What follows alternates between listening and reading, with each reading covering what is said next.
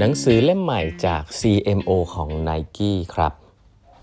สวัสดีครับท่านผู้ฟังทุกท่านยินดีต้อนรับเข้าสู่ 8บรรทัดครึ่งพอดแคสต์สาระดีๆสำหรับคนทำงานที่ไม่ค่อยมีเวลาเช่นคุณนะครับ อยู่กับผมต้องกวีวุฒิเจ้าของเพจ8บรรทัดครึ่งนะครับครั้งนี้เป็น EP ที่ 1167 แล้วนะครับ ที่เรามาพูดคุยกันนะครับ วันนี้นะครับจะขอเล่าหนังสือเล่มใหม่นะครับเพิ่งอ่านจบไปสักพักหนึ่งนะครับ ก็ขอบคุณทางเอเชียบุ๊กนะครับที่ส่งหนังสือดีๆ มาให้นะฮะหนังสือเล่มนี้มีชื่อว่า Emotion by Design นะครับ Creative Leadership Lessons from a Life at Nike นะฮะหนังสือของ Greg Hoffman นะครับ uh, former CMO of Nike นะครับก็เป็นเป็น Chief Marketing Officer นะครับที่เข้าใจว่าเพิ่งจะเกษียณอายุนะฮะออกไปนะครับ ไม่รู้เกษียณหรือเปล่า แต่เขาแต่ออกไปตั้งบริษัทเนาะก็แต่อายุเยอะพอสมควรละนะของ n นกี้นะครับก็หนังสือเล่มนี้ก็จะเล่าเรื่องการทำแบรนด์ของ n นกี้เยอะเยอะเลยนะครับ แล้วก็มีวิธีการทำงานที่น่าสนใจหลาย ๆ อันนะครับคำว่า creativity เนี่ยเยอะมากครับเล่มนี้นะครับ เดี๋ยวผมค่อยๆแชร์ให้ฟังแล้วกันเนาะ แต่ต้องบอกว่าภาพรวมของหนังสือเล่มนี้เนี่ยเขาจะพูดถึงแคมเปญที่เกี่ยวกับกับกับกีฬาซะเยอะนะงั้นผมคงไม่ได้ลงรายละเอียดแล้วนะว่าแบบว่าเขามีแนวคิดยังไงในการเลือกนักกีฬาคนนั้นคนนี้นะฮะเขาพูดคุยกับนักกีฬาอย่างไรอะไรอย่างนี้นะครับแต่ว่าภาพรวมของไนกี้เนี่ยผมคิดว่ามีวิธีการทำงานที่น่าสนใจหลายๆอัน ผมอ่านหนังสือเล่มนี้เนี่ยผมค่อนข้าง relate to หนังสืออีกเล่มหนึ่งนะครับในการทำงานแล้วก็แนะนำเลยแล้วกันนะก็คือหนังสือ creativity inc นะฮะของ จำชื่อคนเขียนไม่ได้ละนะครับ แต่ว่าเป็นคนที่ทำอยู่ที่พิกซ่านะครับเป็นเจ้าของบริษัทพิกซ่าทำหนังทำที่เราดูกันอยู่เนี่ยนะฮะ Toy Story อะไรเนี่ยก็เออเป็นบริษัทที่พอทำงานด้านสายครีเอทีฟจ๋าๆเนี่ยก็จะมีวิธีการทำงานที่คล้าย ๆ กันนะครับ แต่ว่าเล่มนี้ก็ก็น่าสนใจเพราะเป็นทีม marketing ที่ทำแบรนด์ทำแคมเปญใหญ่ๆนะก็หลาย ๆ อันก็ relevant กับเราบ้าง บางอันก็อาจจะแบบรู้สึกว่าโอ้โหก็ต้องใช้เงินเยอะพอสมควรนะครับแต่ว่าวิธีคิดมากกว่านะครับใช้พูดถึงวิธีคิดมากกว่า จุดแรกที่ผมชอบคือเขาพูดว่า creativity เป็น team sport นะครับ แล้วก็เขาพูดถึงคาว่า vision advantage vision advantage our ability to see the insight and truth that others miss นะฮะ and reveal those insight and truth to our audience through the means of image film campaign architecture and products นะพูดง่ายเลยเขาบอกว่าการข้อได้เปรียบของคนที่จะมาทำงานด้านนี้เนี่ย คือเขาใช้คำว่า vision advantage แต่ว่ามันคือความสามารถในการเห็นอินไซต์แล้วก็ความจริงที่คนอื่นไม่เห็นครับ ผมคิดว่าเรื่องนี้เนี่ยเป็นเรื่องที่เราคุยกันมาบ่อยแล้วเนาะก็คือเรื่องของคำว่า insight นะหลาย ๆ ครั้งเนี่ยเวลาเราไปทำ marketing campaign เราไปทำอะไรเงี้ยผมเราก็จะใช้คำว่า insight อะไรเยอะเราเวลาเราไปทำแบบสำรวจเพื่อความเข้าใจลูกค้าอะไรเงี้ยเราก็ใช้ว่าโอ้ I mean เราหา insight นะแต่คำว่า insight เนี่ยที่ผม เชื่อนะครับ แล้วก็เคยพูดในหลาย ๆ ที่ก็คือว่า insight คือสิ่งที่ลูกค้าไม่ค่อยได้บอกคนอื่น แต่บอกคุณนะฮะบอกคุณคนเดียวได้ยิ่งดีนะก็คือเขา trust คุณมากจนเขาบอกความลับอะไรบางอย่างคุณสิ่งนั้นถึงจะเป็น insight เนาะ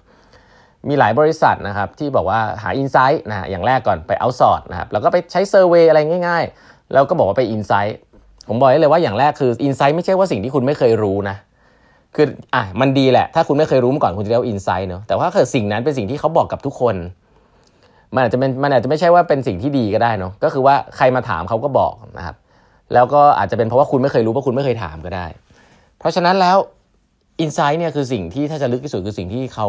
ไม่ได้บอกคนอื่นนะฮะเขาบอกคุณคนเดียว เพราะเขา trust คุณนะครับคุณไปเจอสิ่งเหล่านั้น เขาเลยใช้ว่า uncover มันไม่ได้หาง่ายนะมันไม่ได้หาง่ายในการทำเซอร์เวยแล้วก็แบบเฮ้ยฉันไม่เคยรู้เรื่องนี้มาก่อนเลยอะไรเงี้ยแบบอันอาจจะเป็นเพราะว่าคุณไม่เคยถามคำถามที่ดีมาตลอดก็ได้นะครับก็เพราะฉะนั้น สิ่งที่เขาเขียนเล่มนี้นะครับในในใน part นี้ก็น่าสนใจว่าการทำแคมเปญการจะ tell story ต่างๆเนี่ยเริ่มมาจากการหา insight ที่ดีนะครับ แล้วก็ชัดเจนนะ มีทั้งบทเลยเขียนเรื่องนี้เขียนว่า essential element นะครับสำหรับการที่จะสร้างไอเดียที่มัน inspiring ได้เนี่ย originate from empathy ครับใช้คำนี้เลยนะ อีกแล้วเนาะอันนี้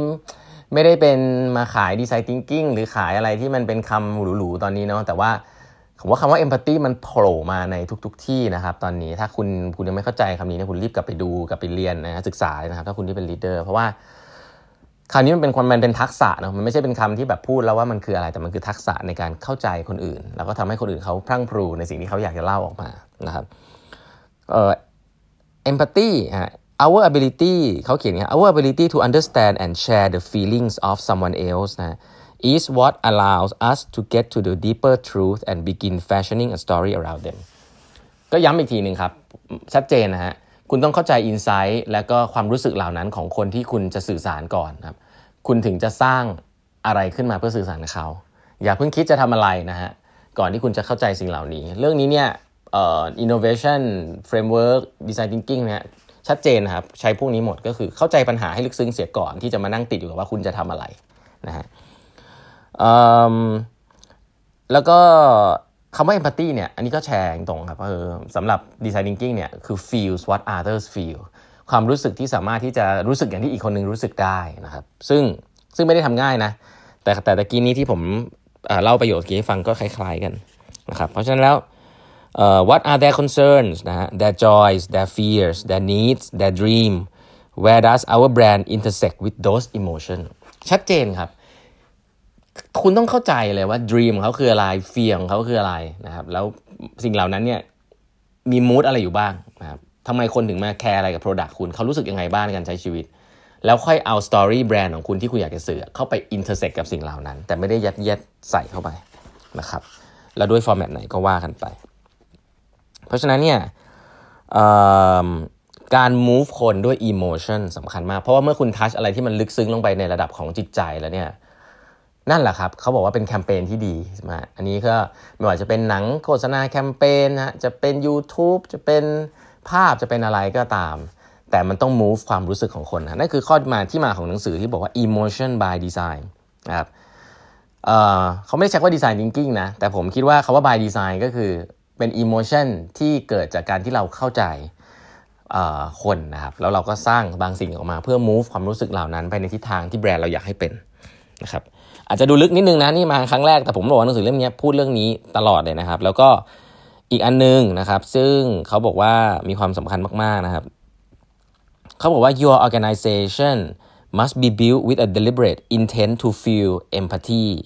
in your creative brainstorming นะคือมันเริ่มมีคำแบบฟังแล้วมันก็เหมือนกับคนคนนี้ไปเรียนดีไซน์ thinking มาหรือเปล่านะ เพราะว่าพอพูด empathy เสร็จปุ๊บเนี่ย ถ้าใครรู้จักดีไซน์ thinking ดีที่ผมสอนเนี่ย เราแยก empathy ออกไปก่อน และอีกคำหนึ่งที่เราจะโผล่มาคือ ideation ideation กับ creative brainstorming เนี่ยคือเรื่องเดียวกัน คือการหา solution แบบไม่จำกัดนะครับ แล้วก็หนังสือเล่มนี้ก็ก็เล่าต่อครับว่านอกเหนือจาก empathy แล้วเนี่ยสิ่งที่คุณควรจะมีถัดไปนะครับ ในทีมที่เป็นทีมที่ทำอะไรเกี่ยวกับความคิดสร้างสรรค์เนี่ยก็คือเรื่องของ diversity ของทีมฮะนี่เขาเขียนคำนี้เลยนะเขาบอกว่า diversity is oxygen นะครับ diversity is oxygen ก็คือ คิดอะไรไม่ออกอึดอัดเนี่ยให้ออกไปถามหาความเห็นของคนอื่นที่ไม่ใช่พวกเดียวกันครับ ability to see what others don't เนี่ยคือเป็นสิ่งที่สำคัญมาก แล้วบางทีพวกเราเนี่ยก็มองในการทำงานเนี่ยมองอยู่มุมเดียวของเราเนาะเราอาจจะต้องไปหาคนที่มีมุมมองแตกต่างจากเรา อาจจะในองค์กรหรือนอกองค์กรเข้ามาช่วยกันทำ brainstorm นะเพราะฉะนั้นจำไว้ครับ diversity is oxygen นะครับคิดอะไรไม่ออกหายใจไม่ออกงานไม่งานไม่เดินนะให้ออกไปหาความเห็นจากคนอื่นนะครับแล้วก็อีกอันหนึ่งก็คือ embrace the daydreamers นะครับ ชัดเจนครับ ก็คือคนที่ชอบถาม what if คนที่อาจจะพูดจา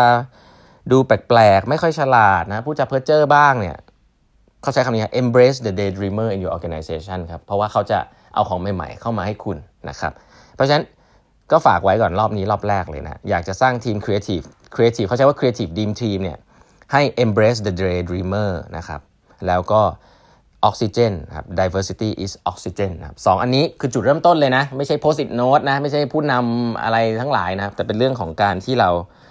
uh, embrace the daydreamer นะครับ แล้วก็ diversity is oxygen นะครับ อะ เดี๋ยวมาเล่าให้ฟังต่อ ครั้งแรกก็เนื้อหาแน่นหนาแล้วนะ วันนี้เวลาหมดแล้วนะครับ ฝากกด subscribe แปดบรรทัดครึ่ง podcast นะครับ แล้วพบกันใหม่ในพรุ่งนี้ครับ สวัสดีครับ